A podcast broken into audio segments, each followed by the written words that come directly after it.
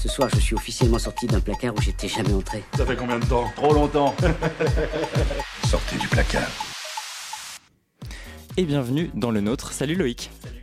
Aujourd'hui dans le placard, on reçoit un hypnologue, un performeur et surtout un réalisateur, Gurvan Tranvanji. Bonjour. Bonjour. Et on vous reçoit aujourd'hui pour euh, parler d'un film documentaire qui sera diffusé lundi sur la chaîne Planète Plus. Pourquoi nous détestent-ils les homos? Eh ben on va écouter tout de suite un extrait. C'est au collège que je me suis fait traiter de PD pour la première fois. C'est aussi à cette même époque que j'ai découvert l'existence de cette expression. Mes camarades me pensaient homo alors qu'en fait j'étais secrètement amoureux d'une fille de ma classe. J'avais aussi droit à un télo, juste parce que j'avais l'excentricité de venir à l'école pour travailler. En sport, ma virilité relative fait que j'étais souvent le dernier à être choisi pour la composition des équipes de foot. Et quand par hasard j'arrêtais un ballon, c'était souvent involontaire. C'est vrai que j'aimais dessiner des talons aiguilles. Et paradoxalement, j'adorais aussi traîner le week-end dans les casses automobiles. Il m'est arrivé de me demander si je n'étais pas devenu homo pour me conformer à leurs attentes. Mes camarades tortionnaires avaient-ils eu le sixième sens subtil de savoir mieux que moi ce que j'allais devenir? Ces questions demeurent en suspens. Pourquoi nous détestent-ils? C'est la saison 2 d'une série de documentaires. Alors il y en a un sur les discriminations vécues par les pauvres avec l'ex-député PS Michel Pouzol, un sur les femmes avec l'actrice et chroniqueuse Juliette Arnaud et un sur les homosexuels avec vous. Euh, pourquoi cette série documentaire? Est-ce que vous pouvez nous en dire un mot? Alors à l'origine, donc c'est notre producteur Alexandre Amiel donc, euh, qui a eu cette question euh, de son fils lors des attentats. Il a un jeune fils et en fait, bon, c'était au moment de l'hypercachère. Et son fils est arrivé, donc euh, il lui a demandé Mais papa, pourquoi il nous déteste, en fait, nous les juifs? Et en fait, je crois qu'il a eu une espèce de déclic euh, par rapport à cette question. Et euh, il a trouvé ça fort, en fait, parce qu'il n'avait pas la réponse. Et il s'est dit Bon, une question comme ça qui jaillit, je pense, naturellement, mérite peut-être d'être approfondie. Et je crois qu'il a eu l'idée de cette série et de l'étendre, en fait, aux autres discriminations, ce qui est plutôt pas mal fait, comme idée. Alors c'est assez différent de ce que vous faites d'habitude. Comment est-ce que vous avez abordé cet exercice tout à fait particulier où vous parlez à la première personne, où vous vous mettez en scène aussi? Eh bien, c'était trois jours de réflexion, déjà, parce qu'en effet, c'est très différent de, ce que j'ai fait jusqu'à maintenant. Euh, moi, j'ai réalisé de la fiction et des films expérimentaux. Euh, euh, voilà, en fait, qui, n'étaient pas du tout dans le genre documentaire ou dans le fait de, de se mettre en avant. Et en fait, je pense que bah, Alexandre, avec euh, sa bienveillance, Alexandre Amiel, donc mon producteur, a su euh, me convaincre en fait d'incarner ce sujet. Déjà, je lui ai demandé pourquoi, pourquoi tu me proposes. Et en fait, je pense que ce qui lui plaisait et ce qu'il recherchait, c'était une personne qui incarne sans être en même temps euh, revendicateur et militant un peu hargneux, comme ça peut arriver. Hein.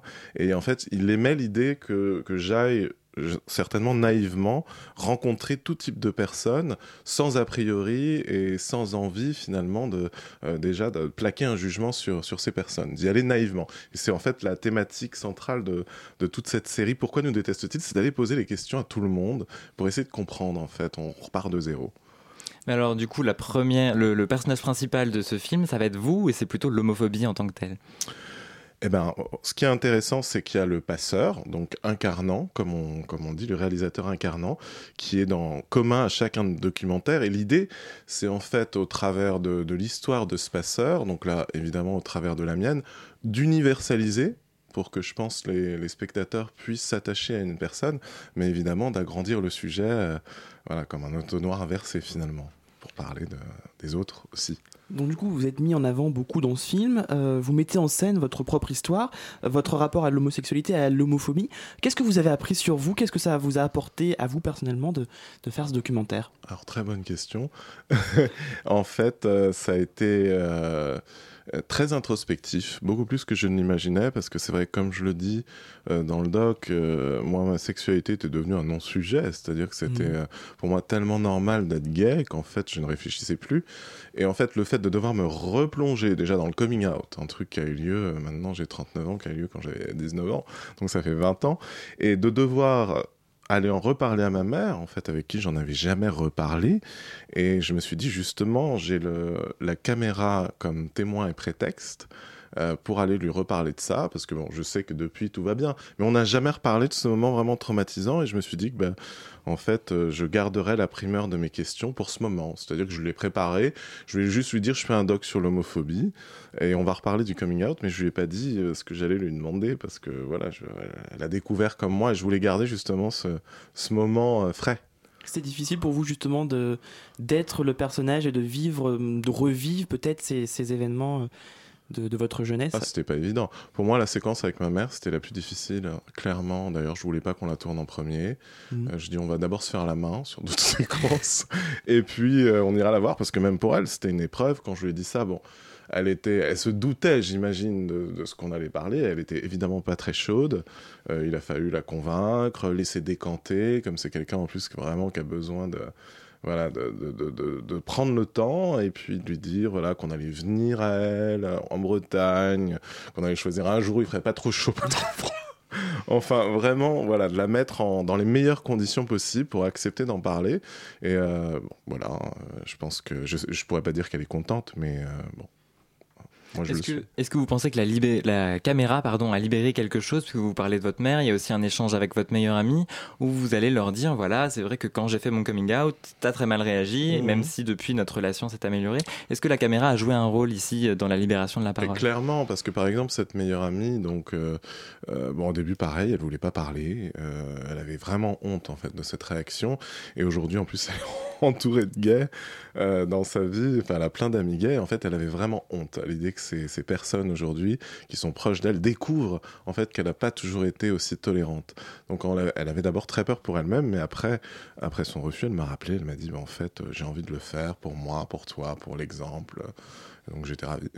Est-ce qu'ils ont déjà vu le film euh, ou pas encore euh Alors ma mère, elle l'a pas encore vu parce qu'elle voulait pas venir à la projection. Je pense que c'était trop pour elle euh, d'émotion. Elle préfère le digérer seule et je comprends. Et, et mon amie Lise, elle l'a pas encore vu non plus parce qu'elle habite à Toulouse, mais elle va le voir là sous peu. Euh, alors on voit aussi dans, le film euh, une mère d'un jeune homo qui raconte avoir réagi violemment au coming out euh, de son mhm. fils avant de maintenant aller faire des séances de prévention dans les collèges. comment ça se fait ce changement bah, assez radical de, mentalité? Eh ben, je pense qu'elle a eu l'intelligence, Isabelle Kaufmann, dont il est question, qui est la maman de mon ami Arthur Dreyfus, de, en fait, trouver dans cette forme d'engagement une espèce de rédemption dans cette mauvaise mhm. réaction, ce qui est une réaction plutôt intelligente et sensible. Elle avait promis à son fils, en fait, de, de s'engager euh, dans une association pour faire de la pédagogie et pour raconter son histoire, pour montrer aussi qu'on pouvait euh, revenir d'un mauvais jugement et puis, et puis faire de la pédagogie et auprès des jeunes déjà qui se sentent coupables et puis des parents surtout parce que le but de l'association Contact c'est ça en fait, c'est euh, d'éduquer aussi les parents à recevoir une nouvelle pareille, à être accompagnés, à leur dire qu'ils sont pas seuls. Et vous, vous lisez aussi dans, dans, dans le film les messages que mettent les jeunes et les préjugés en fait qu'ils ont. comment est-ce que vous recevez ces, ces messages Bah, il y a un mélange de rire et évidemment de consternation parce que bon, c'est, enfin, il y a certains messages, on, le voit, qui sont très innocents. Euh, euh, il y a aussi la peur, euh, en fait, tout de suite, en répondant à un questionnaire sur l'homosexualité, d'être vu comme un homo potentiel si on répond questionnaire aux questions. Anonyme. Voilà, questionnaire anonyme. Mais même anonyme, on sentait que certains avaient cette nécessité de prouver leur hétérosexualité. Et puis bon, il y a des réponses très drôles, comme euh, euh, voilà, euh, est-ce que qu'est-ce que ça fait de se, faire prendre par un Sénégalais? Enfin bon, voilà, des, des, des, des, commentaires qui nous ont fait rire en fait. À qui est-ce que vous vous adressez dans ce film où vous faites un petit peu un état des lieux de toutes les formes que l'homophobie mmh. peut prendre? Ben, moi, quand j'ai décidé de faire ce film, je me suis dit, bon, je veux que ce soit un outil, en fait, pédagogique. Euh, moi, ma joie, ce serait que ce film aujourd'hui, bah, il soit vu euh, dans des écoles, euh, que des jeunes puissent le voir, des jeunes qui doutent encore déjà de se dire ils ne sont pas seuls, mais aussi des parents, des parents, voilà, qui potentiellement vont avoir des enfants gays, des gens suffisamment ouverts, mais qui sont encore sur la tangente en fait euh, pour se dire bon bah c'est normal ce truc, c'est pas normal. Et j'aimerais que ce film voilà leur montre, les fasse basculer définitivement euh, bah, du côté de l'acceptation que voilà. On peut très bien vivre comme ça, on peut être joyeux, on peut mener une vie normale, être amoureux, euh, avoir un travail, être épanoui. Est-ce que vous trouvez aussi que ce que vous racontez, qu'on entendait tout à l'heure dans l'extrait, euh, que votre propre histoire est suffisamment peut-être euh, générale et, suffisamment universalisable pardon, pour pouvoir s'adresser au plus grand nombre? Moi, j'ai l'impression que oui. Parce que franchement, bah, déjà, quand j'ai sondé mes amis gays, il y, a quand même souvent quand même ce tronc commun euh, ou au collège ou au lycée, il y a eu un moment comme ça, notamment, euh, c'est vrai, pendant les cours de sport, où la virilité est mise en avant, où on était toujours un peu sur le carreau. Je sais pas, messieurs. Vous... J'ai jamais vécu ça, moi. Je vois pas du tout de quoi vous voulez parler. ouais, vous avez jamais vécu ça. Bon, vous avez beaucoup de chance alors.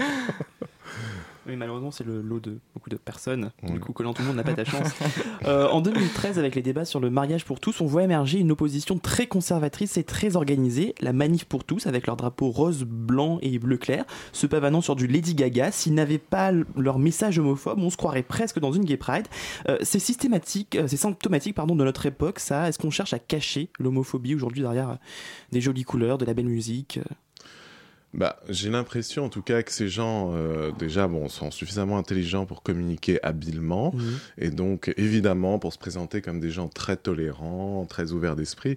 Mais bon, la vérité quand même, c'est qu'ils veulent des droits différents pour les homosexuels et les hétérosexuels. Donc, par définition, c'est une forme d'homophobie. On qualifie ça d'homophobie. Hein. Le sociologue en parle dans le doc. À partir du moment où on veut faire des, différenciations dans la société, voilà.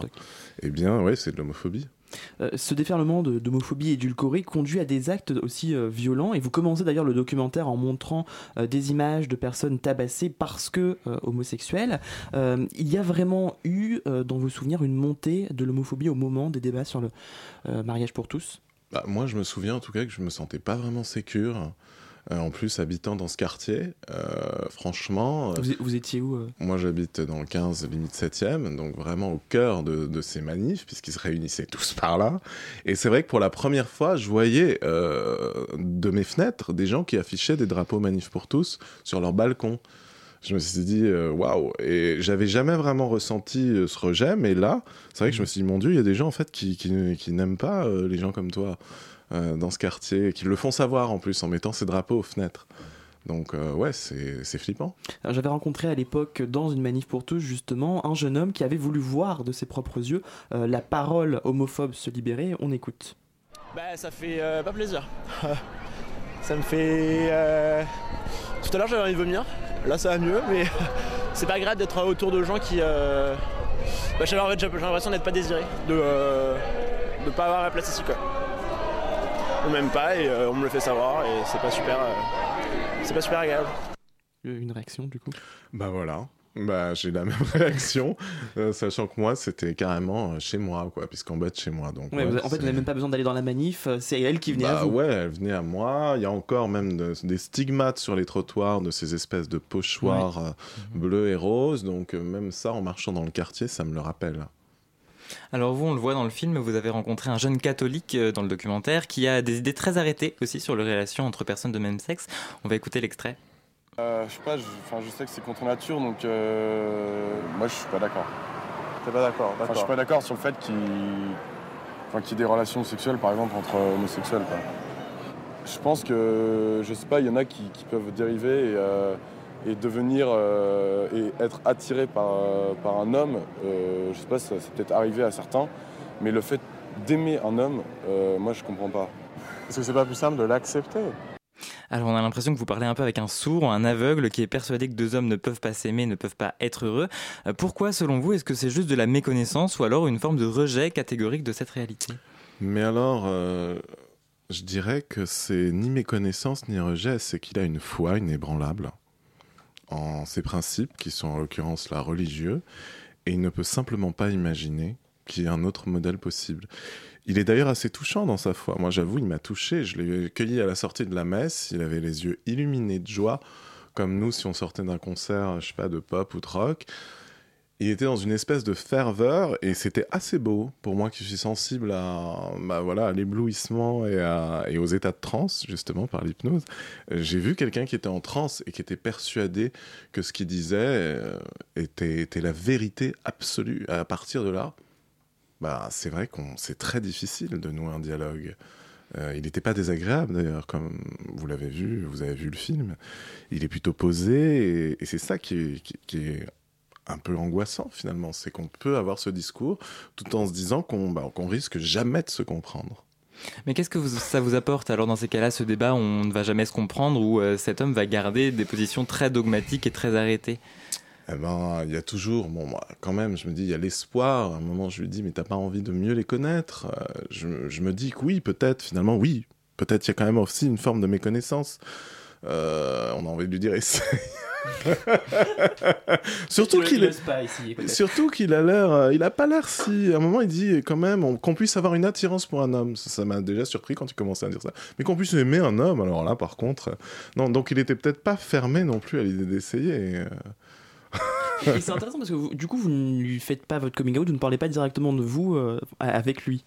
Mais je voulais justement universaliser euh, et, je me suis dit que ça sert à rien que je lui parle moi de mon cas précis.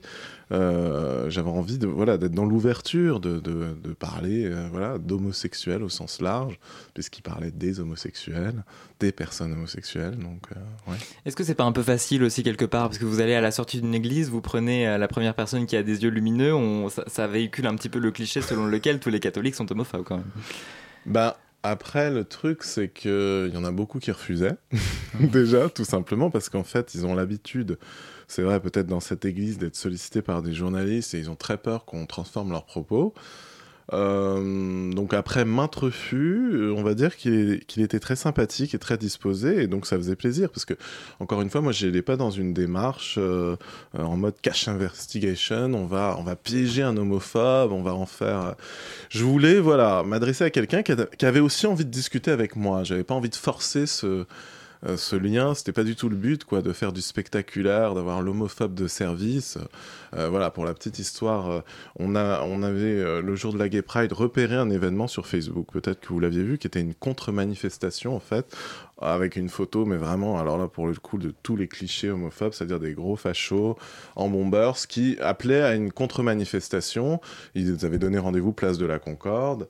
Euh, bon, on voyait qu'ils étaient certainement pas de, Paris puisqu'ils avaient mis 75 016 la Concorde. Donc, alors je sais pas si c'était pour faire peur, mais nous on s'est dit bon, bah, on va aller à ce rendez-vous, on va voir s'ils sont là. Et bien sûr, il y avait personne. Et euh, moi, j'ai même trouvé le numéro de téléphone. On a appelé ce type. Et en fait, bon, ben, une fois que j'ai eu au téléphone, il a complètement nié. Non, non, c'est pas moi. Mais il n'était pas surpris en même temps. Est-ce que cette vague homophobe, elle est un peu retombée depuis les débats sur le mariage pour tous? Euh, bah, heureusement, j'ai l'impression, enfin moi j'ai l'impression que c'est quand même un peu retombé. Après, bon, bah on voit, il y a quand même toujours des agressions. Euh, il y en a eu euh, à Lyon, là, pendant la fête de la musique, une très violente. Il y en a eu aussi une sur le parvis de l'hôtel de ville, donc ça continue quand même. Mais après, bon, voilà, c'est peut-être moins systématique. Enfin, en tout cas, j'aime à le croire.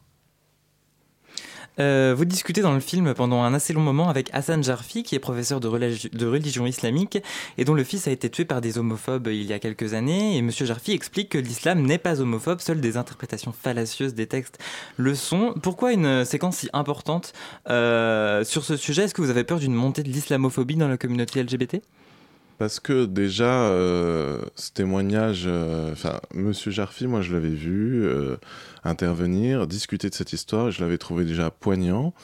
Donc j'avais très envie d'en parler avec lui. Et oui, je trouvais que son message, sa rectification plutôt, en parlant de l'islam, était très juste. Et parce qu'il y a beaucoup d'amalgames, c'est vrai, qui sont faits je trouve, entre euh, bah, des gens qui décident au nom de l'islam de faire justice. Et je trouve qu'il dit cette phrase très juste. Il dit que bah, le Coran, c'est Dieu qui punit. C'est pas moi, par exemple, Hassan Jarfi, qui va décider qui va devoir être puni. Euh, c'est Dieu. Donc c'est Dieu qui punit. Euh, alors votre film est assez lisse, on a trouvé sur la représentation qu'il propose de, l'homosexualité. On n'a pas vu de folle, d'images subversives, même pendant les quelques plans de, de, la Gay Pride. Est-ce que vous vouliez donner cette image rassurante, conventionnelle de l'homosexualité? Non, pas spécialement, mais c'est vrai, vous me faites cette remarque. Je, je me dis peut-être il aurait fallu des fois. Appelez-nous la prochaine fois. Hein. non, mais je me disais que peut-être qu'avec la Gay Pride, on avait déjà un, concentré et que justement, moi voilà, j'ai l'impression que ce cliché-là, on le connaît bien et on a peut-être envie, euh, je sais pas, d'autre chose. Enfin, je sais pas, peut-être je me trompe, mais, mais j'ai l'impression que voilà, les, les, les, gays ont donné dans la représentation folle, la cage aux folles, et que j'avais envie, en effet, peut-être inconsciemment, mais en tout cas, je l'avais pas forcément euh, remarqué, de, de, donner une autre image, ouais, une autre image possible. Est-ce que vous trouvez que la Gay Pride, c'est encore un rendez-vous politique euh, aujourd'hui? Bah ouais, puisque là, il y a en l'occurrence euh, Joël Demier, président d'SOS Homophobie, explique euh, toutes les avancées euh, chaque, chaque année, en fait. Pourquoi la Gay Pride se fait encore Là, c'était une Gay Pride de la PMA, en fait. Mhm. Et donc, bah, à partir du moment où il y a toujours bah, des droits revendiqués, moi, je trouve que oui, c'est toujours politique. Ouais. Alors, au début de l'interview, vous nous avez dit que vous vouliez pas un film militant. Pourquoi est-ce que vous vouliez éviter ce militantisme, finalement? Bah, moi déjà parce que je suis pas spécialement un militant, donc je vais pas faire un film de militant alors que je suis pas. on va pas, on va pas se travestir. Et puis parce que je pense que ne pas être dans le militantisme, en tout cas dans l'identité du film, c'est aussi lui permettre de rencontrer peut-être un public plus large. Et je pense que c'est ce qu'on souhaitait, c'est-à-dire être à la fois euh, informatif, c'est-à-dire représenter, et puis aussi permettre à des gens de rentrer dans cet univers peut-être plus facilement qu'en leur disant attention, on a des drapeaux, euh, hein, euh, on est des vrais militants, on est hargneux. voilà, moi c'est vrai que c'est pas trop mon tempérament d'être comme ça. alors, ce qu'on a remarqué aussi, parce qu'on fait des critiques aussi dans cette émission, bah, sinon c'est pas drôle, c'est que les lesbiennes n'apparaissent qu'à la fin du film. Mmh. Vous pointez leur manque de visibilité et en même temps, elles n'apparaissent que pendant les 15-10 dernières minutes du film Alors, euh, ouais, c'est bien de remarquer ça parce que c'est vrai que, eh bien, les lesbiennes, figurez-vous qu'elles sont difficiles à faire parler. et je l'ai remarqué parce que moi, j'ai quand même des amies lesbiennes autour de moi. Et puis, alors, elles étaient tous, ah, super, le film, mais non, moi, je veux pas être filmé, je veux pas parler de. Et quelque part, c'est vrai que j'ai galéré pour trouver. Euh, euh, des lesbiennes qui ont envie de s'exprimer, qui ont envie de prendre la parole, d'être visibles aussi, tout en formulant le souhait de rester aussi invisible, comme les, deux mamans, euh, euh, Catherine et Marie, euh, et qui en même temps, voilà, c'est un peu paradoxal, parce qu'elles ont envie de droit à l'indifférence, mais elles ont conscience aussi bah, qu'il faut se montrer, mais voilà, il y a peut-être plus de difficultés à aller au charbon. Et pourquoi justement cette peur spécifique des lesbiennes, à votre avis, de ne pas vouloir vraiment être visibles Je pense qu'elles ont envie d'être tranquilles, hein, quoi. Elles n'ont pas envie de se faire chier. je sais pas. Il faudrait leur poser la question, mais j'ai l'impression, en tout cas pour avoir discuté avec celles qui ont bien voulu parler, qu'il y a un peu de ça, qu'elles ont le côté un peu plus secret peut-être que les hommes et qu'elles ont moins envie de s'exposer.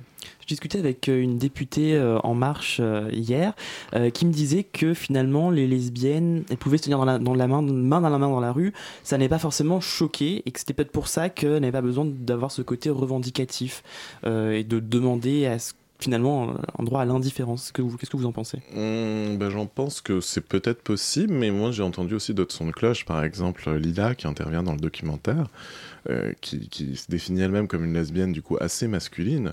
Elle nous a raconté des histoires, bon, qui sont pas dans le documentaire, parce qu'évidemment on peut pas tout monter, mmh. mais de, où elle a été poursuivie avec sa petite amie dans les rues, euh, couverte d'insultes homophobes. Euh, parce que voilà, elles se tenaient la main et qu'on les avait grillées et que voilà, une bande de jeunes leur courait après pendant toute la ville. Elle me dit que c'était la honte de sa vie. Ouais, ouais, non, non, donc je pense que non, elle souffre aussi. Euh. Moi, je vais revenir sur euh, cette idée de droit à l'indifférence que vous venez d'évoquer. voilà, vous, vous, voulez revendiquer ce droit à l'indifférence, à la banalisation. C'est aussi ce que rappelle le couple de lesbiennes qu'on voit à la fin du film. Pourtant, les mouvements gays historiques ont réussi à obtenir des droits par une revendication aussi de leur différence, non? Ben justement, bien sûr, voilà, c'est pour ça que je dis que c'est paradoxal, c'est que euh, bien sûr, pour avoir le droit à l'indifférence, finalement, il faut revendiquer. C'est-à-dire que ça vient pas naturellement. En tout cas, euh, pour les gays, on voit bien que bah, il faut sortir dans la rue, il faut quand même se montrer pour avoir ce droit à l'indifférence. Justement, il doit se gagner ce droit. Euh, vous parlez aussi beaucoup de la PMA. Euh, vous montrez même un vous avez même un entretien avec la secrétaire d'État mhm. aux droits des femmes Marlène Schiappa, mais vous n'évoquez pas du coup la GPA. Pourquoi? Parce que c'est trop tôt, parce que c'est pas le bon moment, parce que le prochain débat ça sera là. Bah, en fait, on l'a évoqué dans, dans l'entretien avec elle, et puis bon, bah, elle a tout de suite fermé en fait les écoutilles, puisque le gouvernement est hostile à la GPA. Donc d'office, elle l'a fermé. À un moment, c'est vrai que je l'ai un peu titillé sur aussi les, sorties homophobes du gouvernement, du ministère de l'Intérieur, de. Hein. Et bon, évidemment, c'est pas, c'est pas, c'est pas très agréable pour elle d'être confrontée à ça. Mais on pouvait pas le monter parce que bon, ça apportait pas grand chose de, de plus. Et puis surtout, elle a dit tout de suite, bon, la GPA, le, gouvernement, il a tout de suite été hostile, mhm. en fait. Donc, euh, c'est pas d'actualité. Et comment vous le sentez, justement, le, gouvernement? À l'écoute sur ces problématiques-là? Alerté bah, Moi, j'ai trouvé la secrétaire d'État, et je la trouve dans son action euh, plutôt à l'écoute et plutôt dynamique. Euh. Je pense que c'est quelqu'un qui a vraiment envie d'œuvrer, en tout cas. j'ai vu ce qu'elle a fait là récemment pour les hotlines du refuge. Elle s'est démerdée quand même pour faire lever des fonds, donc c'est plutôt pas mal.